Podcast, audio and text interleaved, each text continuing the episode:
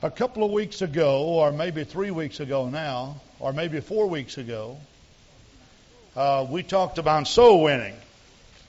Brother O'Neill has been talking quite extensively about search for truth and a few things.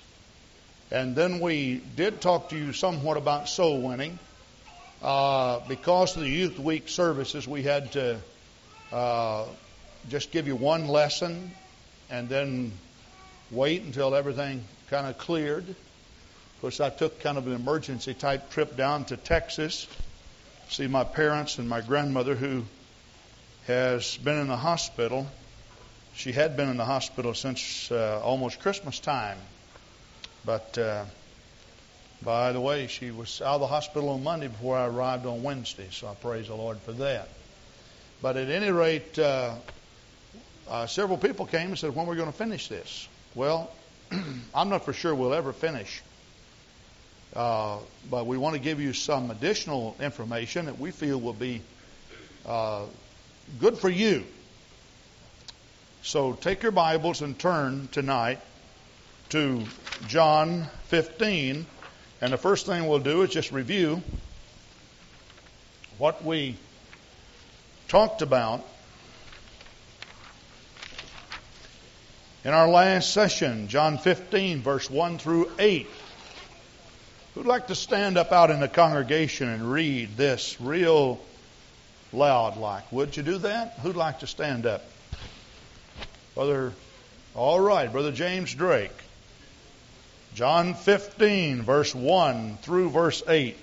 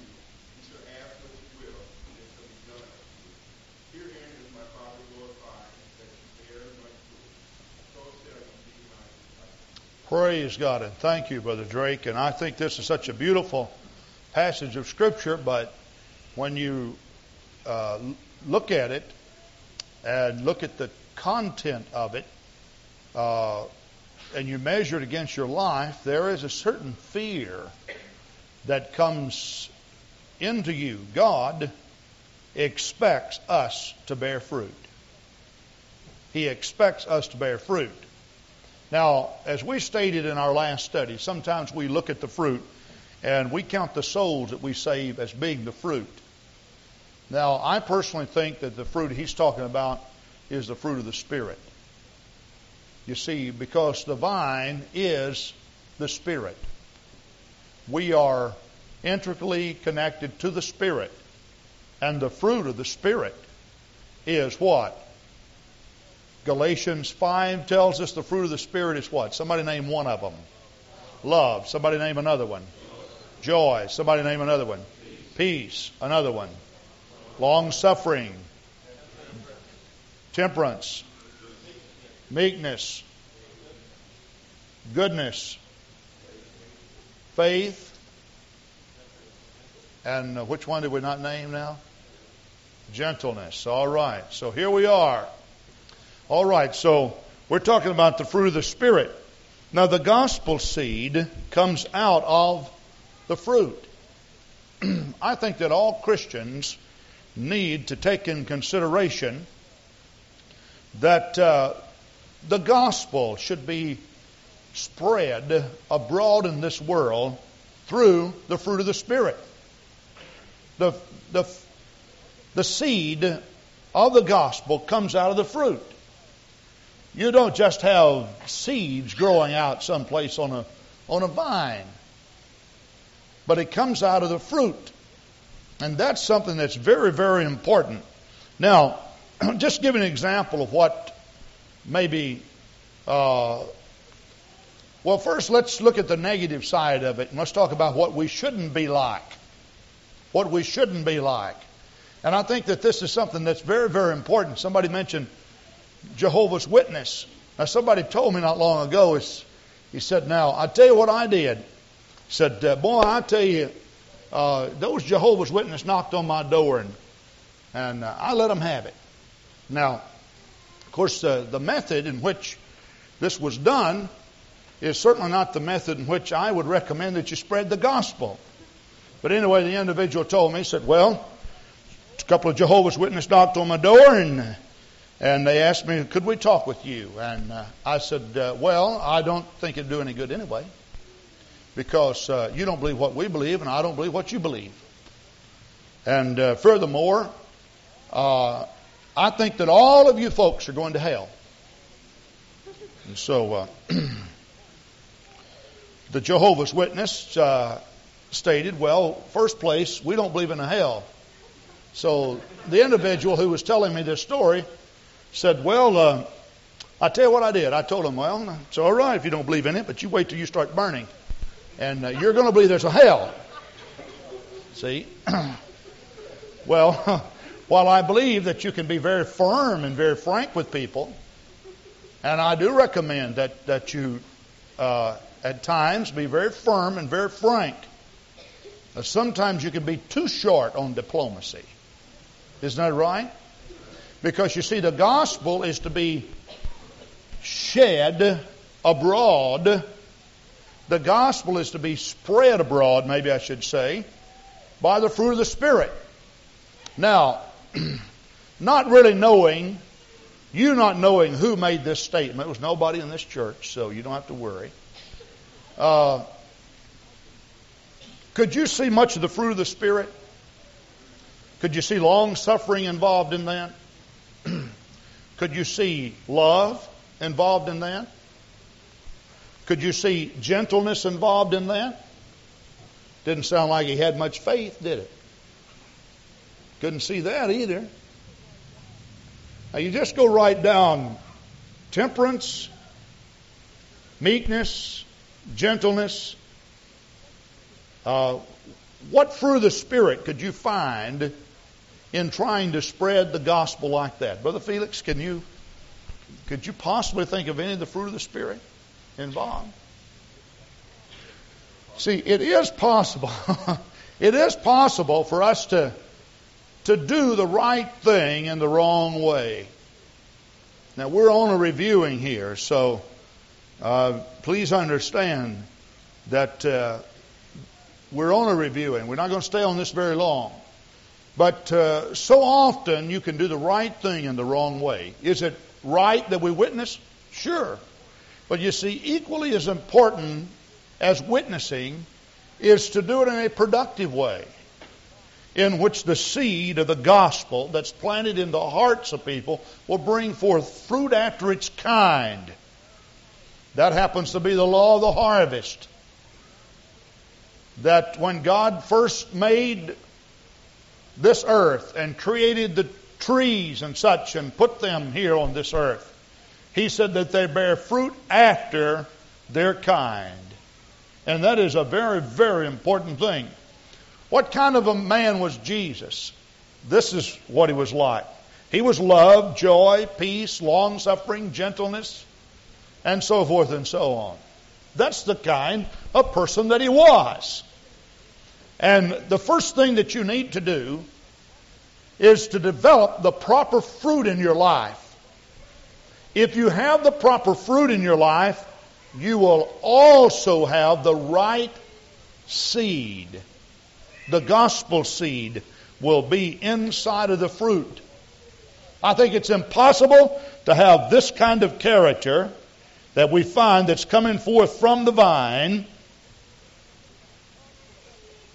It's impossible to have this kind of fruit without spreading the seed from it.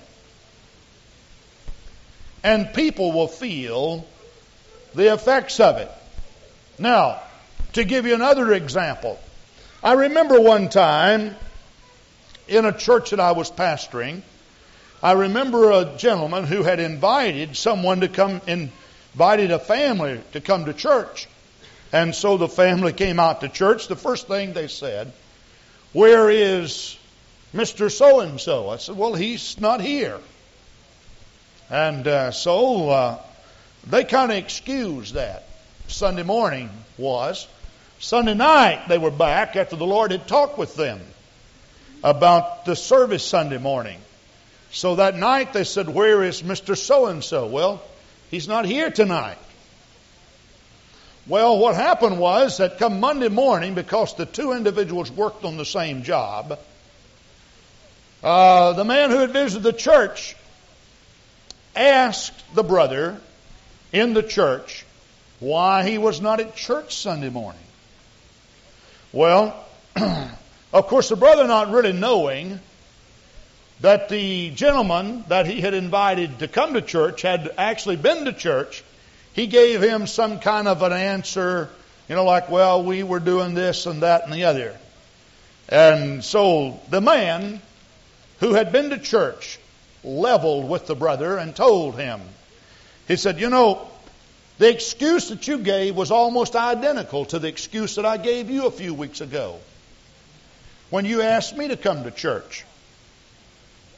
Now, what seems so strange about all of this is that while you were telling me that I needed to come because I needed God, it does not appear to me that you understand your own particular need of God.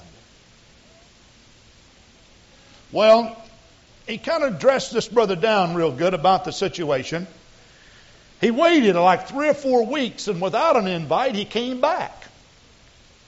Now, that happened in a church that I pastored, real close to this one. In fact, only about this far from here. And so, uh, the individual waited about three weeks and without being invited came back to church. This brother was not in church. Then the individual approached me and asked me, said, Say, this man that's a member of your congregation, that always is witnessing to everybody, I want to ask you, does he come to church regularly? I've been here three times, and he has not been here a time. Well, I hardly knew what to say because the truth of the matter is, or was, as the case was then, the brother did not attend on a real regular basis. While when he attended, he appeared to be, you know, real holy. He was doing a tremendous amount of witnessing on the job. And the visitor told me this. He said, You know, this man does a tremendous amount of visiting on, a, on the job and uh, witnessing and talking about the Lord and inviting people out to church.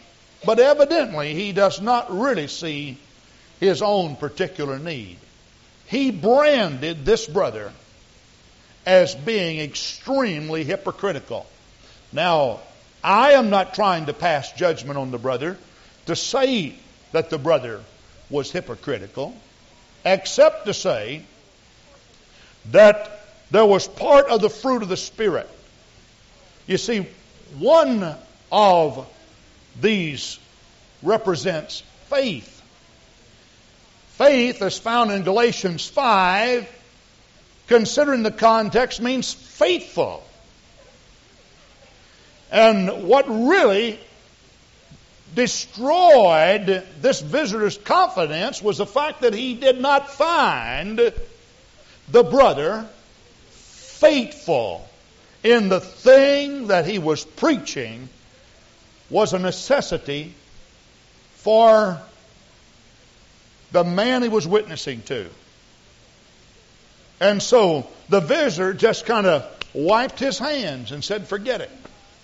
Later on, the visitor came back uh, situation developed in the family, was baptized in Jesus' name, and I don't believe he received the Holy Ghost. His wife then was baptized. Don't think that she received the Holy Ghost either. But they were still kind of close friends because they worked together. But did you know that even after uh, that particular experience, they still couldn't get their feet on the ground because they had one hang up. Why is it that he always preaches church to me, but he doesn't come himself? And of course, the gospel seed, or the seed that was sown in the man's heart, did not grow and produce after its kind. Now, this is something that is very, very important for you to understand. I remember one time having to approach a worker on the bus route who worked on the bus route only on Sunday morning. Went out every Saturday, came to church on Sunday morning, but wouldn't come Sunday night, neither would he come Thursday evening. And it was kind of a sad day when I told the individual that I had to excuse him from our bus route. Why? I understand the importance of getting people to church. I understand the importance of evangelizing children. I said, You won't bring your own children on Sunday night, and neither will you bring your own children Thursday night. Now, don't come and tell me that you think church is important. You go out and tell everybody else it is, but you don't really believe it is. To you, it's mechanical, it's a job. You are disciplined enough and you know enough about the Bible to know that you need to get people out to church. But it is not in your heart to come yourself. In other words, he was trying to spread seed without fruit. And you cannot produce fruit without a seed. And you can't spread seed without the fruit. They go together. They go together. And the reason why that some people are totally non-productive in the work of the Lord is the fact that they don't have fruit. So you can go around talking to people about Jesus, and you may say, This is the gospel. But you see, unless people can feel, unless people can see, unless people can know that God is alive in you and see the fruit on the vine, it is not effective. You see, dried seed that are in a bag someplace don't look too good. But people will gladly take the seed when they get the fruit with it. And oh, how important it is, brothers and sisters, that we be people who are extremely faithful, full of love, long suffering with our neighbors and friends, gentle to each other, and gentle to the world, showing as much kindness and hospitality as possible, having peace in our hearts, for as much as possible, live peaceable among all men. The apostle tells us. This is so very, very important that we understand it. Now let's go into tonight's lesson. The first thing I want to talk about is salt. Matthew 5:13, Jesus speaks of salt. And I'd like for you to turn there with me if you would. I left my salt shaker in my office.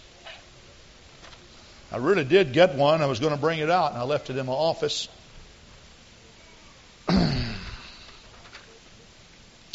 Matthew 5:13. Now I show salt crystals here. Salt crystals are cube-like crystals. I'm not for sure that they looked like this. Somebody told me they looked at them under a microscope, and I was pretty close. So we'll just leave it at that. Jesus said in Matthew 5:13, and somebody read that. Brother Felix, you have it stand and read it. Ye are the salt of the earth.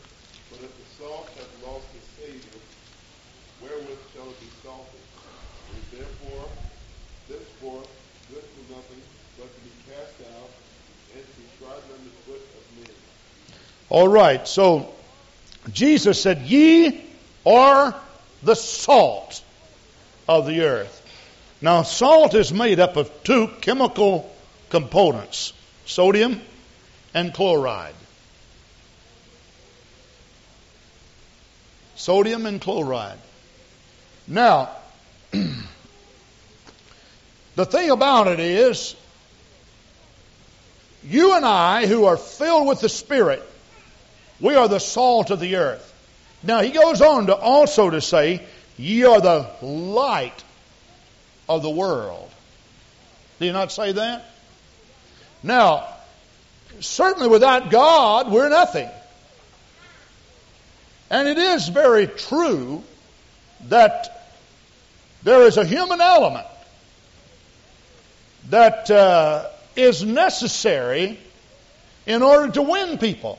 But there's also a spiritual element that's necessary to win people. Salt is made up of the two components, components, sodium and chloride.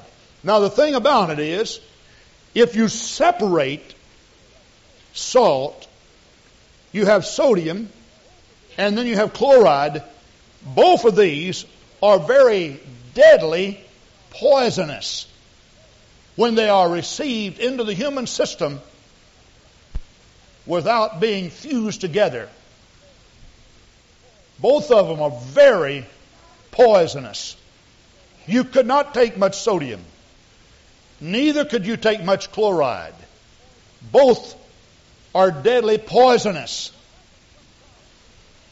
And what happens sometimes, we think that God can save people without us. He can't save people without us. He couldn't even do the redemptive work of Calvary without fusing his spirit with the seed of a woman. It was necessary that God come in human flesh and stand on the face of this earth and view the eyes of man through the eyes of man. To hear the words of man through the ears of man. To see the problems of man through the eyes of man. God, in the form of Jesus Christ, came and visited the planet Earth. When John looked up in the throne in Revelation 5, the Bible says that he wept much because there was no man worthy to loose the seals thereof. When he looked out of the church that was in heaven, and when he knew that the judgments of the Lord was to rest upon a wicked world during the tribulation period, the Bible says that John wept because there was no man that was worthy to unleash the seals or open the seals to permit judgment to come upon the face of the earth. Why? Because all of us have our own sin. All of us would be worthless without the Redeemer. All of us would be nothing without Jesus Christ. There is not a person among us that's holy enough and powerful enough to save himself. He can't do it. He needs Jesus Christ. He needs Jesus Christ.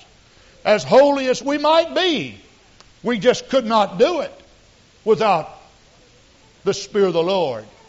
While it was necessary that God become man to view the problems and the situations of man through the eyes of man, it is also necessary that God visit man with his spirit. Jesus even said, No man cometh to me except my Father, the Spirit, draweth him.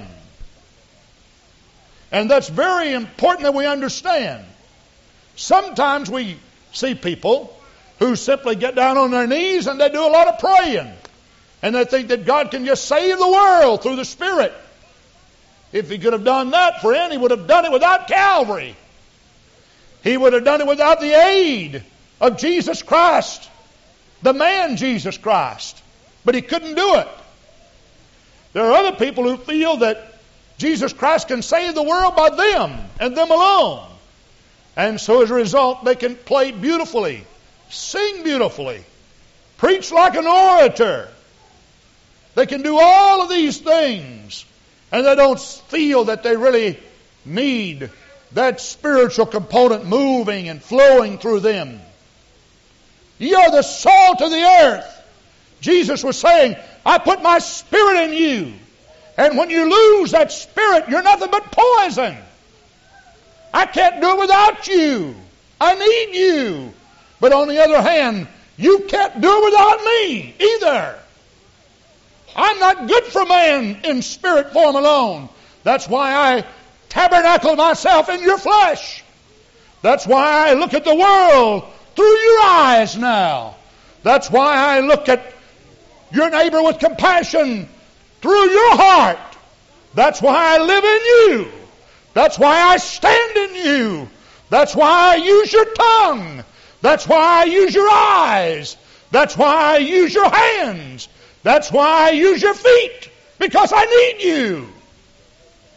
God does need us. Certainly He does, because He can't save the world without us. But on the other hand, please understand, you can't save the world without Jesus either.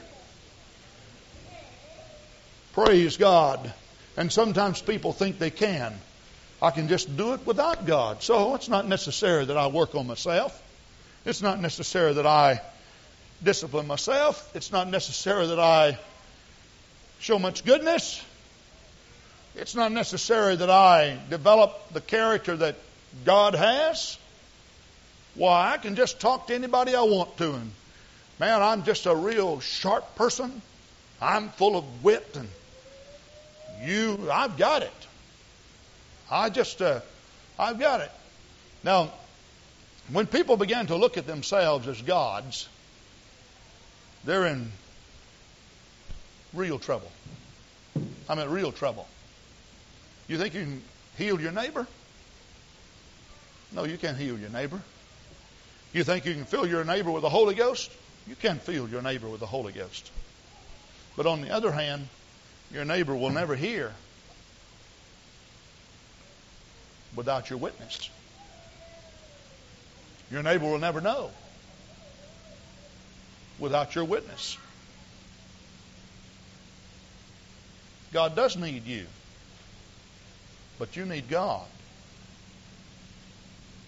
And God and man together can do the work.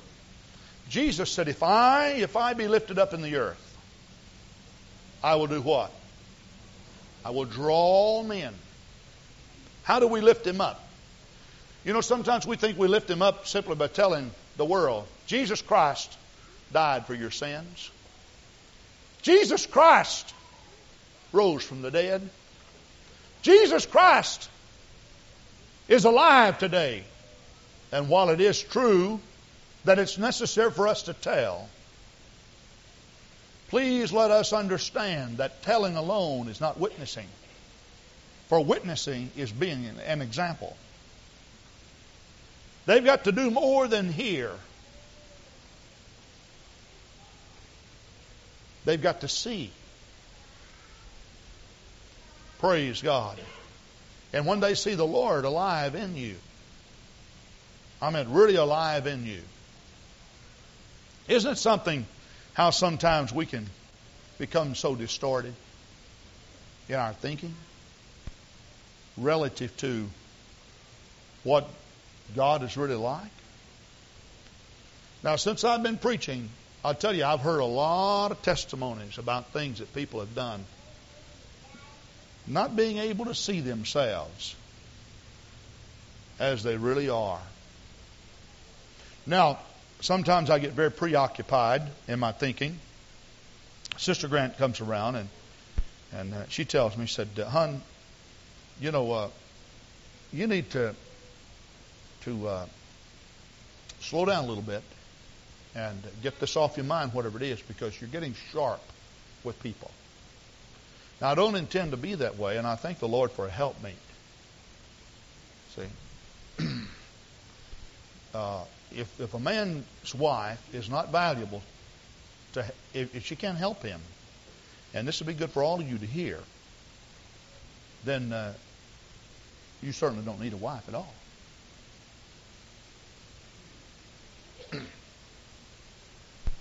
Isn't that right? And if your male ego is so great that you can't be told occasionally, then uh, you should have uh, uh, you should have just stayed alone. That simply means she's a helpmeet. That doesn't mean uh, wash your grundies and cook your breakfast. Well, that may be part of it. That's not the sum total of it. See.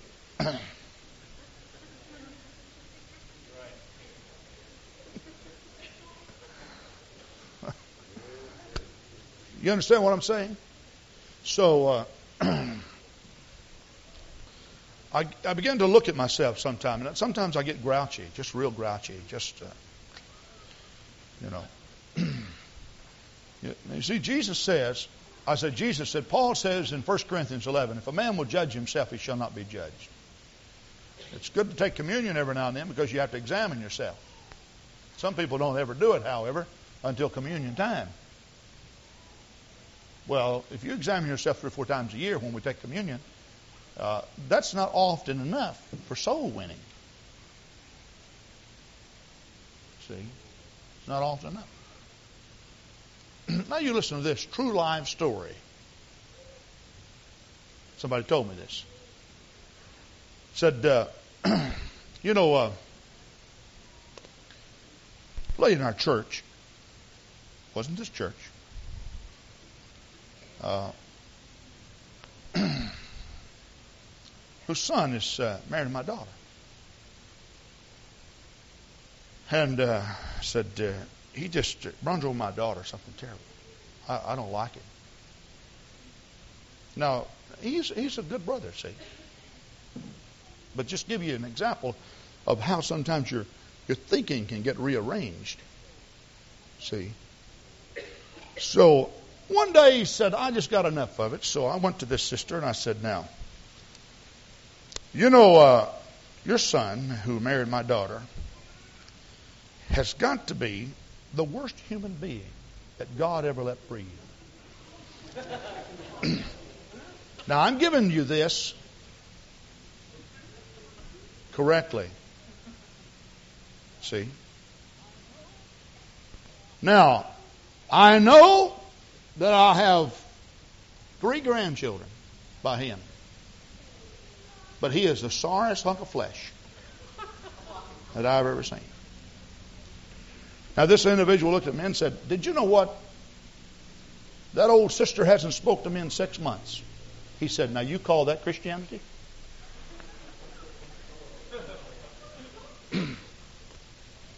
I like to die. I don't know what to say. you know, he wanted me to pass judgment on her action.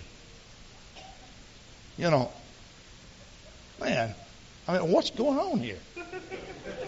You know. now, he thought he was dead right. I mean, dead right. Well, I, I just didn't know what to say. See? Well, well, the man was very sincere.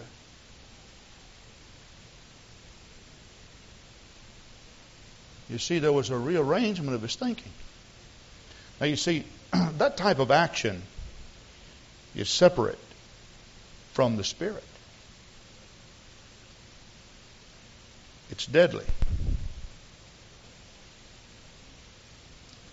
It does not enhance life. It does not enhance love. It does not enhance fellowship. Now, can you feature a church having a lot of individuals like that having a revival?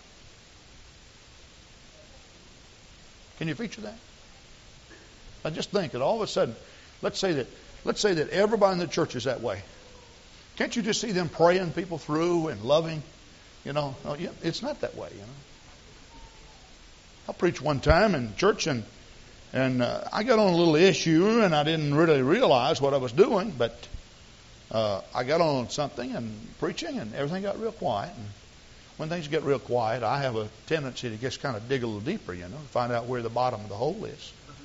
So, so, so uh, I just kind of dug all the loose dirt out and got down to the where the water was flowing good and found out I dug a pretty deep hole there, you know. Well, after church was over, a man came to me and said, "Whose side are you on anyway?" I said, "Whose side? Y'all have sides around here?" You know, act like they're playing softball or something. well, I said, "Well, I didn't know y'all had sides." I said, "I'm on the Lord's side." He said, "Well, we all are on the Lord's side, but you know, you know, the pastor told you all about." I said, "Oh no, nobody told me anything." I said, "I don't even know what you're talking about." So I confronted the pastor, and he kind of chuckled. He says, "Oh, this guy, he's got a burr under his saddle." You know, he just he's bucking around here like an old horse. And uh, so, well, I decided, you know, I just want to stay off that. The rest of the time I was there, and I did. Because I was not the pastor, and it was not my uh, job to, you know, to straighten everything out. But uh, you'd be surprised when, when you really stop praying and when there's no consecration in your life. Now, you may be as charming as Grace Kelly. I heard she was a charming woman before she died. Uh, I did not know her, but I saw a lot of pictures of her after she died. But you see, you may you may be the most charming person in the world, but you see, Grace Kelly wasn't known to be a soul winner, was she? Was she? you may be able to sing better than Elvis Presley. Now, one time in my life, I really thought he could sing. Later on, I found out that wasn't singing. But nevertheless, he wasn't noted to be a soul winner, was he? And you see, just because you're talking about Jesus in your song and in your vocabulary doesn't mean you can really win people to the Lord. And one of the most devastating things in this world is to preach something that you don't live. And I'll tell you one thing. If the savor is not in the salt, people will know it. They'll know it. They will know it. Now I want to get into something else that I think is very important. True elements of, of worship. John 4:24. You may say, does worship actually have anything to do with uh, with soul winning? I think so. I think one of the most powerful things going for an individual is true worship. you teaching Search for Truth? If you just if you're a methodic teacher, I mean everything has just got to be just right and you got to go through it.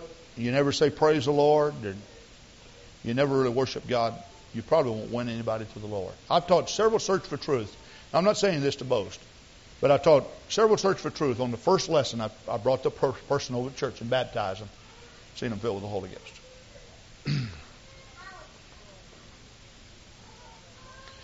because I found out a long time ago that what can really stir up a heart is worship. Why is it? The preacher can preach, he can tell a scary story. You know, he can almost run all the devils out of town with some of his stories. And some of these hard hearted people can just sit back there and they won't do a thing. But you let people start worshiping, and all of a sudden the altar will fill up. You ever notice that? See? Well, I remember when Charlie moved up here to be with us. I referred to him several times because, well, he's in our home. And uh, I know the situation well because I worked with him. But I remember when he moved up here, I was I was praying one day about him coming. The Lord impressed me. Now you keep on worshiping me and let him let him hear it and let him feel it. So we'd go down the street and well I didn't do it for show. I tried to be just as normal as possible. Thank you, Lord. I love you. Praise God. It's good to know you, Lord. I'd see him kind of cut his eye over like,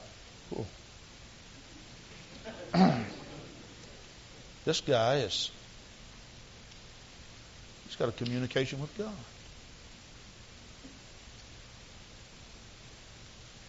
And I think this is so very, very important. You see, you will never transfer to the individual the feeling you have, especially if you don't have it. See? You got to feel it. You know, it's like getting a person down here at the altar. You know, I think one of the most important things after preaching is the altar service. You know that. You know. So you can't expect to have a revival, though, if first thing you do when the altar service takes place, you grab the diaper bag, head for the door. Now, we got a lot of people here with small children. It's not to say that uh, these are the guilty people. That's not it at all, but I'm just using that for an example. Or get your Bible, your purse, and get out of here. See? You cannot say that you really care about the lost if all you're interested in doing is, is getting a good seat over at Mark's. Follow what I'm saying? You know, you got to be truthful with yourself. This is some. You got to be truthful with yourself. There's one thing that God hates, and that's hypocrisy. Well, he doesn't like that. He doesn't like that. He come down strong, hard against the Pharisees. He pronounced seven woes upon the Pharisees. Matthew 23. Why? All of them dealt with their hypocrisy. He said, With your mouth you worship me, but, but your heart is so far from me. And he went on and on and on. What do you do? He said, You go out and you try to win somebody the kingdom of God and you make them twofold more a disciple for hell than yourself. Why? Because they see your hypocrisy, and man always has a tendency to, if if he's if you're gravitating toward conservativeness, and you win somebody, most of the people you win will be a little more conservative than you. But if you're gravitating toward liberalism, most of the people you win will be a little bit more liberal than you. That's the reason why it's good to have a, a, the proper balance. Why? Because you see, there's no veering off. They get the balance you have, see. They move in the direction you're moving. Most of the time, a little faster than what you move. But if you get the right balance, they'll get on the right track. See? But because you're veering this way or veering that way, they're going to get out ahead of you sometime. Then you wonder why. Why is the why are the people I win so dogmatic? Or why are they so liberal? See? That's what Jesus was saying. Because you're liberal, they become a greater product for hell than yourself. Why? Because they're on your track. They're just about 10 blocks ahead of you. See? But this altar is such an important place. You know, there's one thing to keep in mind when you're praying with people at the altar. If you're teaching search for truth in the home, if you're teaching in the library, or if you're having a street meeting, don't you ever expect anybody to feel more of God than what you feel. Why should a rank sinner feel God more than you feel? And ask yourself this question Do I personally feel enough that God is refilling me with His Spirit. And if I can't feel that amount of God, then I don't have much confidence that He's going to fill this person I'm teaching. And if I can't feel God while I'm around them, why should I expect this person who doesn't know God to feel God? especially when I'm, I'm expecting God to move through me, especially when I'm expecting God to flow through me. She's going to feel what's coming out of me. Why? I'm the salt. If I lose the power, the strength, the preserving factor, the savor, put me on the sidewalk. I might be able to melt the ice. But that's about all. See, that's what he's talking about. I might be good traction for somebody who's about to slide down. But I'm not going to save anybody.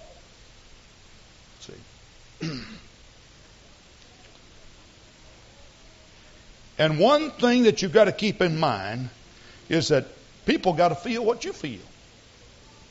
If you don't feel anything, they're not going to feel anything. And you can't just jump up and say, well, I got to go teach Search for Truth and get out there and all of a sudden, oh, I haven't prayed now in three days. I sure hope this person, God's Word is just going to do its job, will it? Then why don't you just start passing out Bibles like the Gideons? As much as I believe that passing out Bibles is all right.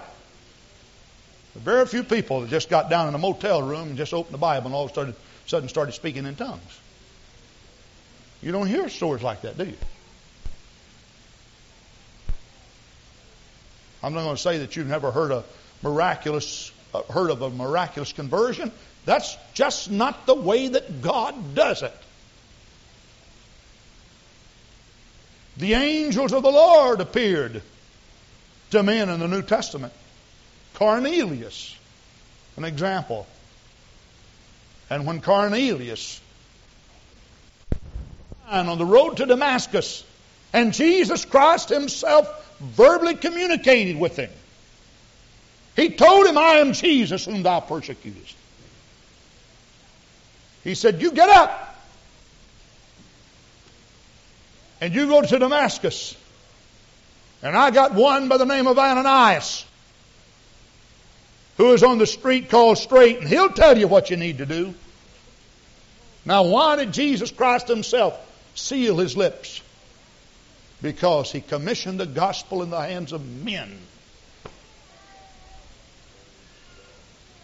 Men have more power with men. That's God's method. They all know that God is holy. But they need to be able to relate the holy God to carnal, sinful flesh and see the purity of God control the life of a man to the point that they could look at that man and find no fault with him. That the fruit and the character of God is alive in the man's life. They need to be able to feel the electrifying presence of God coming right out of the man. Can you talk to a sinner and weep? Can you do it because you feel God? Can you occasionally bow your head and say, Thank you, Jesus? You see, worship is not just a Sunday morning. It's not just a Thursday night. It's not just a Sunday night fling that an apostolic has while he's having his fit in church. And that's all it would be, friend, if this is the only time we do it. But it's something we do all the time. We feel it. We're in his presence. We worship Him. God is a spirit, and they that worship Him must worship Him in spirit and in truth. Two elements of true worship spirit and truth. Someone said this has a small s, should be spiritual. Spiritual worship. So we, in this case, we use it as an adjective rather than a noun. Spiritual worship. Also, truthful worship. Because we want to use it as a noun, we use it. We need the Spirit, and we also need the truth. That's the way I've shown it here. But either way, I believe you're going to get the same story. Let's talk about true worship here just for a moment. Acts 1 and 8, ye shall receive power after that the Holy Ghost has come upon you, and ye shall be witnesses unto me. God's going to give us power after that the Holy Ghost come upon us, comes upon us. When John the Baptist came upon the scene, what did he say? He said, I indeed baptize you with water unto repentance, saying, There's one mightier than I coming after me, whose shoes I am not worthy to bear. And he shall do what? Baptize you with the Holy Ghost and with fire. The Holy Ghost that's in us is manifested. People need to see that manifestation. It's manifested in spiritual worship. Praise God. I say it's manifested in spiritual worship. Well, there are a lot of people who say that when the Holy Ghost comes upon you, that, uh, you know, it doesn't do anything. You know, it's just, uh, well, I had an aunt that told my dad and myself, I very well remember. She told me, she said, well, when you get the Holy Ghost, you don't talk in tongues or anything like that. She said, in fact, sometimes you don't even know it. She said, You know, I was herding the cows back to the barn years ago when I received the Holy Ghost. And she said, I didn't even know I got it until the next day. Well, my dad been full of wit, you know. He said, uh, Well, then how did you recognize that it happened the day before on the cow trail? Well, she said, I guess I never thought of that. Well, maybe that wasn't when it happened. Uh, anyway, she said, I just didn't know I had it until after I, I got it. And, you know.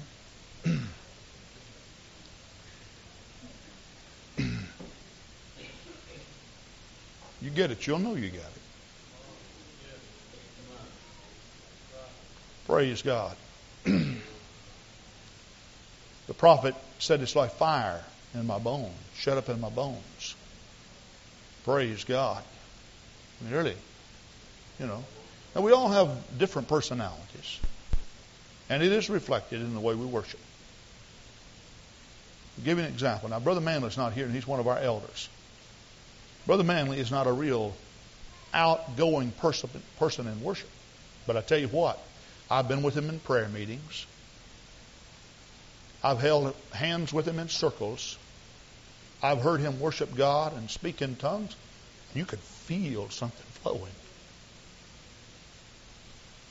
I've seen him talk to people and weep. You could feel it. Very, very important. Now, there are a lot of people in our world today, they like the Spirit. Now, they don't care anything about the Bible or truth. See? So everything's just, oh, thank you, Jesus. Hallelujah. We don't want to talk about this name stuff. These issues that divide us in religion. God is just so good.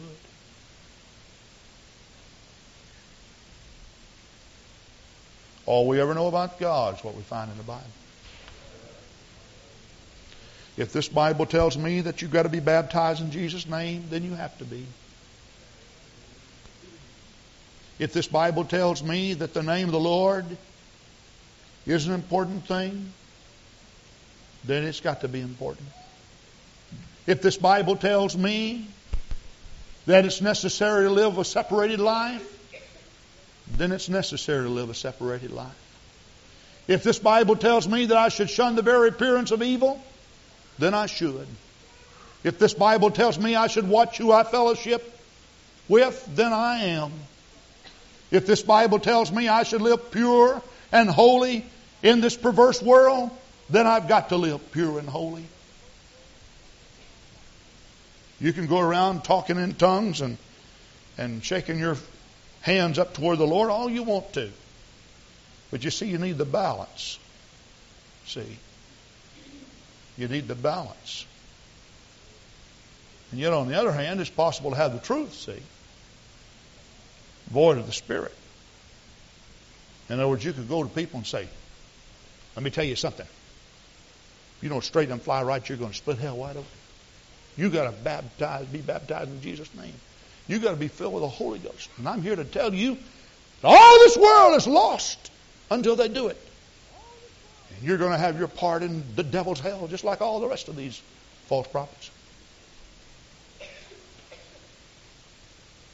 Let's see how many people you win.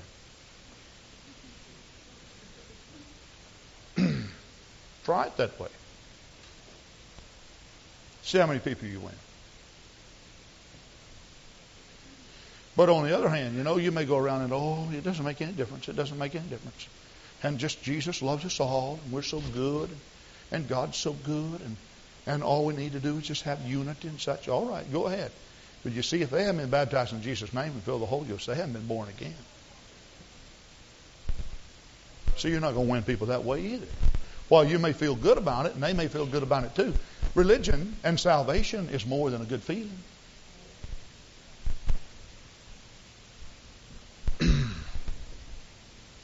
Let's turn to the book of Leviticus. We just went through this on our Bible reading a few weeks ago. How many of you are keeping up with the bread? All right, a good number of you. It's great to see your hand up.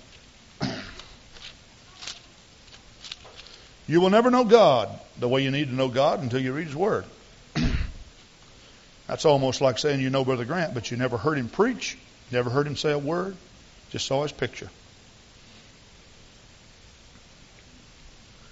Leviticus 1, verse 8. And the priest, Aaron's sons, shall lay the parts, the head, and the fat in order upon the wood that is on the fire which is upon the altar. See, the first thing they did, they burned the fat.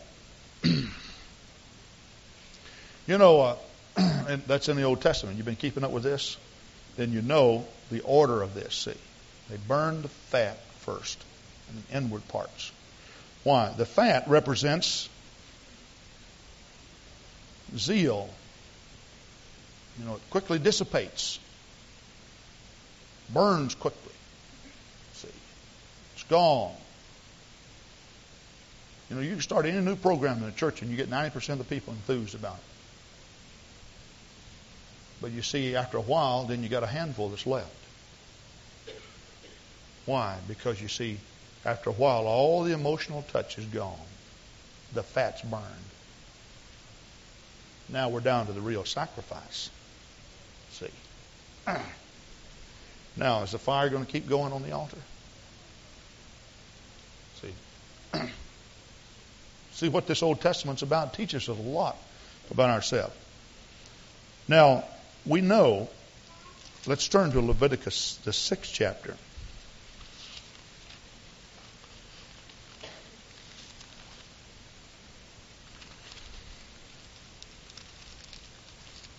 Leviticus 6, 13.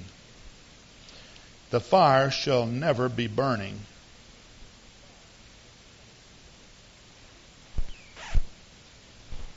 upon the altar, it shall never go out. The fire shall ever, pardon me. I knew I said something wrong. I couldn't figure out what I said wrong. The fire shall ever be burning upon the altar. It shall never go out. now you see, John says the Lord's going to baptize us with the Holy Ghost and with fire.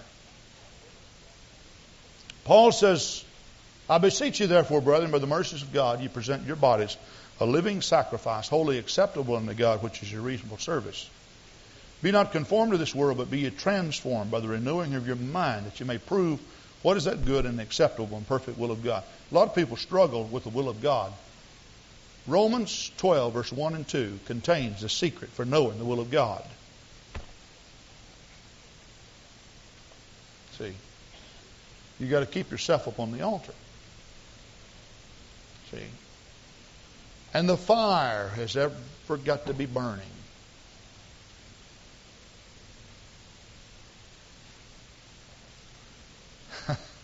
Praise the Lord.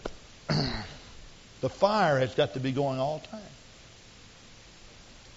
Now, let me show you something that happened. Turn with me to Leviticus, the 10th chapter.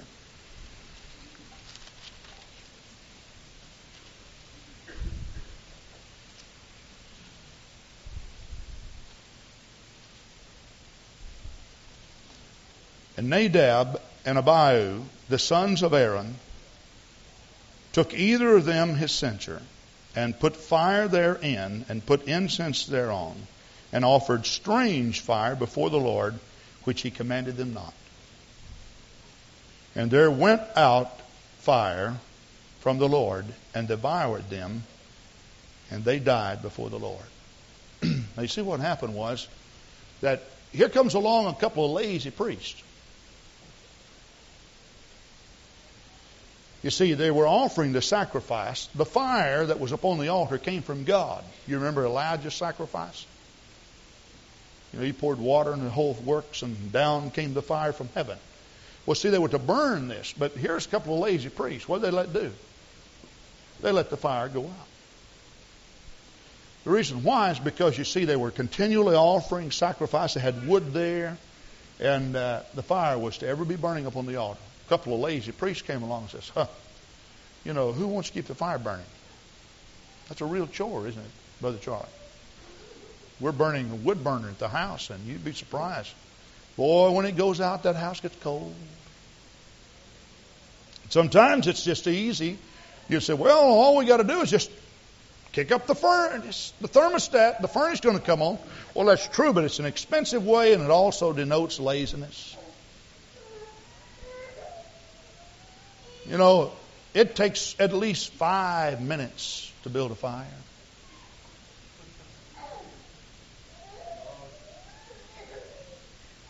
You see, and this is what happens sometimes with people. See? They say, well, you know, the fire that was burning in my soul, now it's gone out. Why?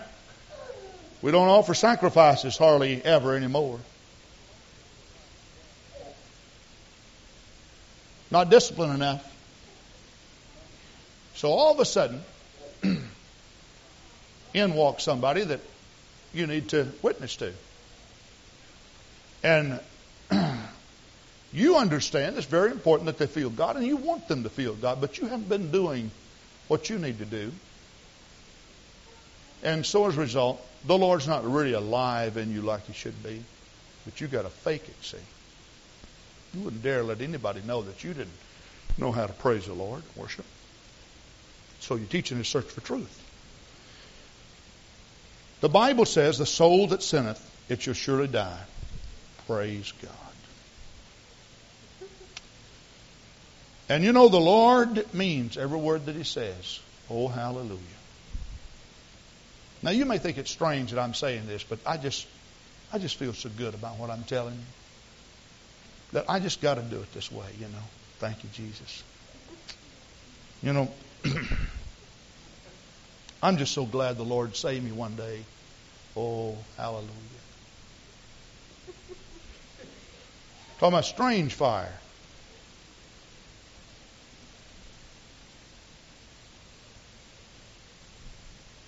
These lazy priests, Nadab and Abihu. So where's the matches?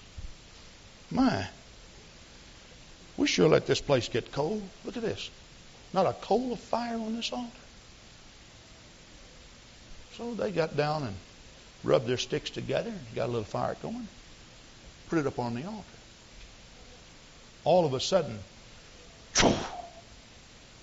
out of that altar came the fire of God and burned them. They died. Now, let me say something here, and I want to put this in here, and I want to choose my words when I say it. you know, I think that worship ought to be genuine and it ought to be from God. Now, it's real easy sometimes to just just kind of get so caught up in worship that you that you miss it altogether. You see, while it's important to worship, it's really God that we're after. You know, it's it's like the charismatic movement. They want to speak in tongues. They want to speak in tongues. Oh, I just got to speak in tongues. I got to gift of tongues. I got to I got to get it. I've got to get it. I've got to get it. Somebody told me this not long ago. Said I was at a church here in Madison where they taught. They literally taught this woman how to talk in tongues. If I hadn't heard it from my own ears, I wouldn't have believed it. They told this woman, now what you need to do is you need to get mixed up in your speech. So, look up here at me, Linda. I'm going to pick on Glenn here if you're not going to look at me. but they said, they said, uh, now come on, you know, just anything, just say anything. She said, anything? Just anything. Okay, now what you need to do, you need to pick a phrase that kind of sounds like speaking in tongues. So they were going, I tie my tie, you tie my tie, I tie my tie, you tie my tie, I tie my tie, you tie my tie. And she got a little bit mixed up tying ties, and so she got the Holy Ghost. Now that's strange fire as far as I'm concerned. In the Bible, they spake with other tongues as the Spirit gave them the utterance. And you know, to some people, worship is so mechanical. You start a fast song and up they are and, and just, you know. Now, I am not trying to be critical of people who stand in true worship to God, but I am saying this make sure that your fire comes from an altar of devoutness and consecration. I personally get a little bit skeptical when people dance to songs and sit down in between. You know, it gets too mechanical, see? Listen to me. Now, did you know, as much as I believe that worship will win people, I also believe that the average person who doesn't know God can detect the difference. And while he may not be an expert, he can tell. Now, don't say he can't tell. How can he tell? When he's feeling something. You know, not long ago we had such a great service of people worshiping, and we had a good number of guests here. Did you know every guest we had ended up at the altar? Every one of them. they did it without any preaching or anything. They just came on down. Started giving their heart to the Lord. What was what was the deal? There was some fire burning on that altar. There were some sacrifices that were being consumed. There was some zeal, the zeal of the Lord that was causing a real roaring blaze. It was there. Now, I've gone down to people and stopped them. I stopped a gentleman a couple of Sundays ago. Just told him, said, come down here and sit with me. Well, he only comes to church once in a blue moon. And then he's going to get up here and dance in the Spirit when he comes. Don't tell me that's God.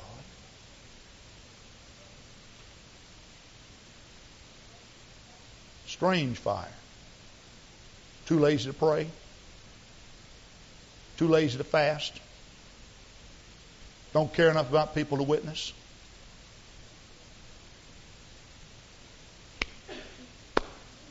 It feels good in church. You're not worshiping, worshiping just because it feels good. That's not the that's not the sum total of it. While it is good, that there is joy that comes upon you.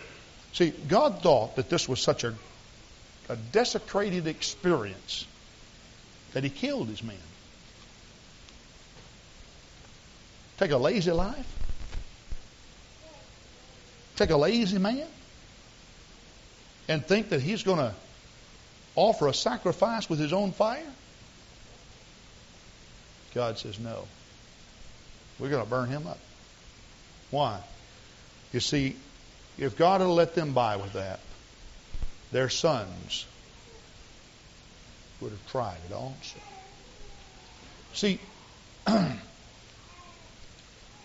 while worship is important, it's God that's the center of our affection. It's not worship.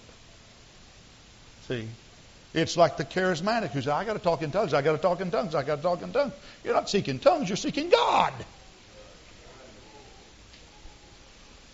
See?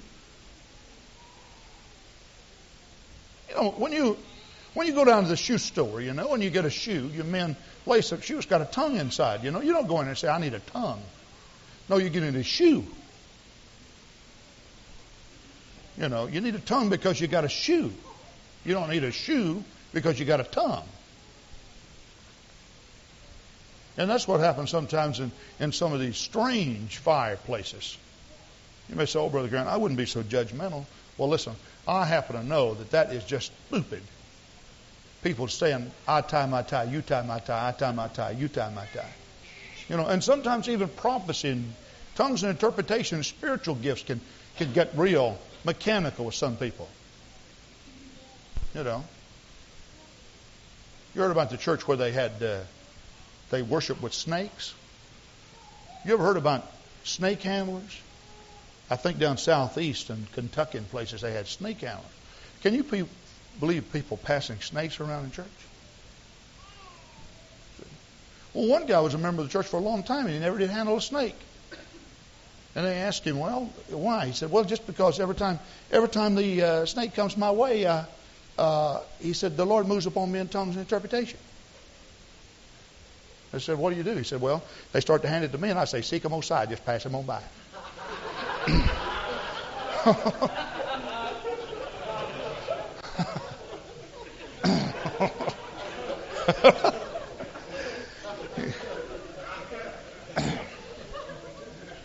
so mechanical, see?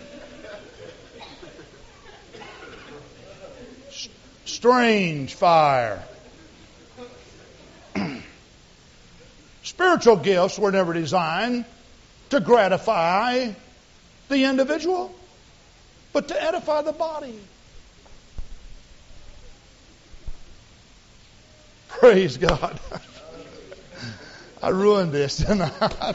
I literally ruined it. Praise God.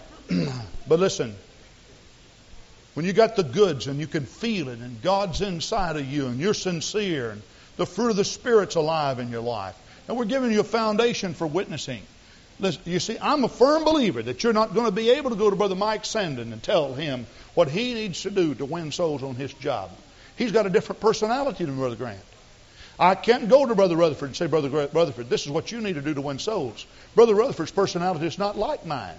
I can't go to Brother Felix Crowder and say, now, I'm going to give you 99 ways, easy steps to win people. I can't do that. But you see, there is an undergirding principle that's locked in that it doesn't make any difference what the personality of a man is. If he's got the character of God and he's honest and he's sincere, what I use won't work for you. And what you use may not work for me.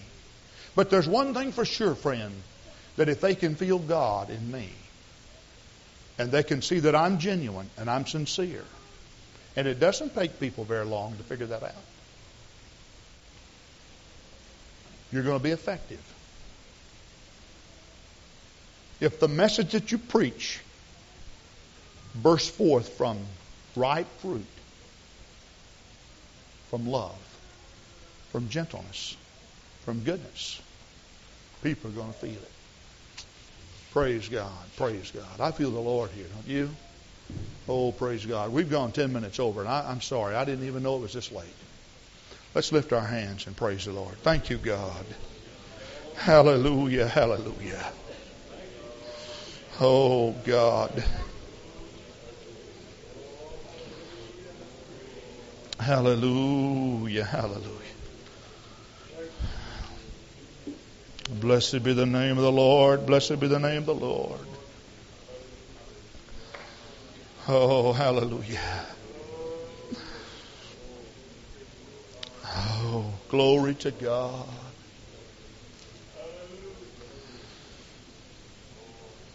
Oh, thank you, Lord. Thank you, Lord. Thank you, Lord. Thank you, Lord.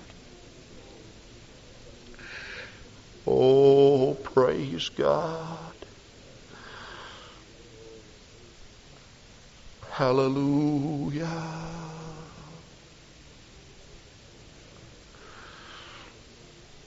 Hallelujah, hallelujah.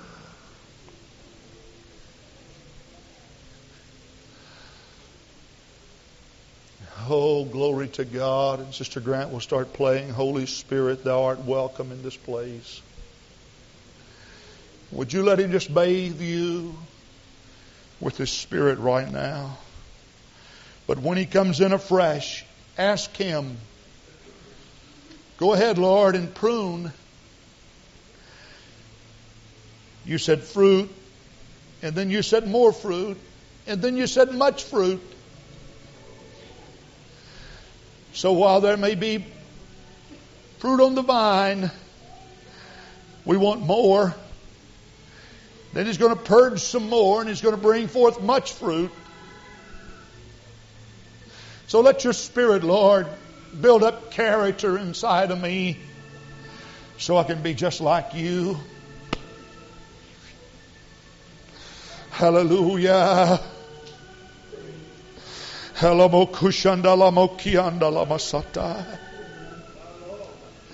I love you, Lord. I love you, Lord. I love you, Lord. I love you, Lord.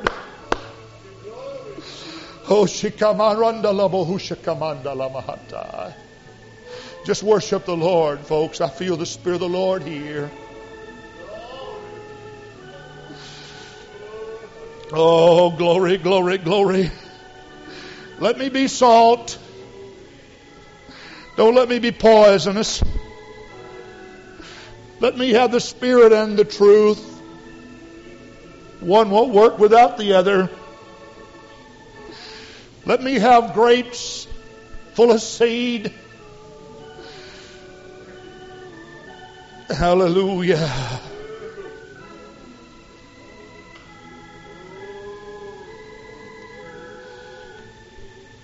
Oh, praise God. Holy Spirit, thou art welcome in my heart. Holy Spirit, thou art welcome in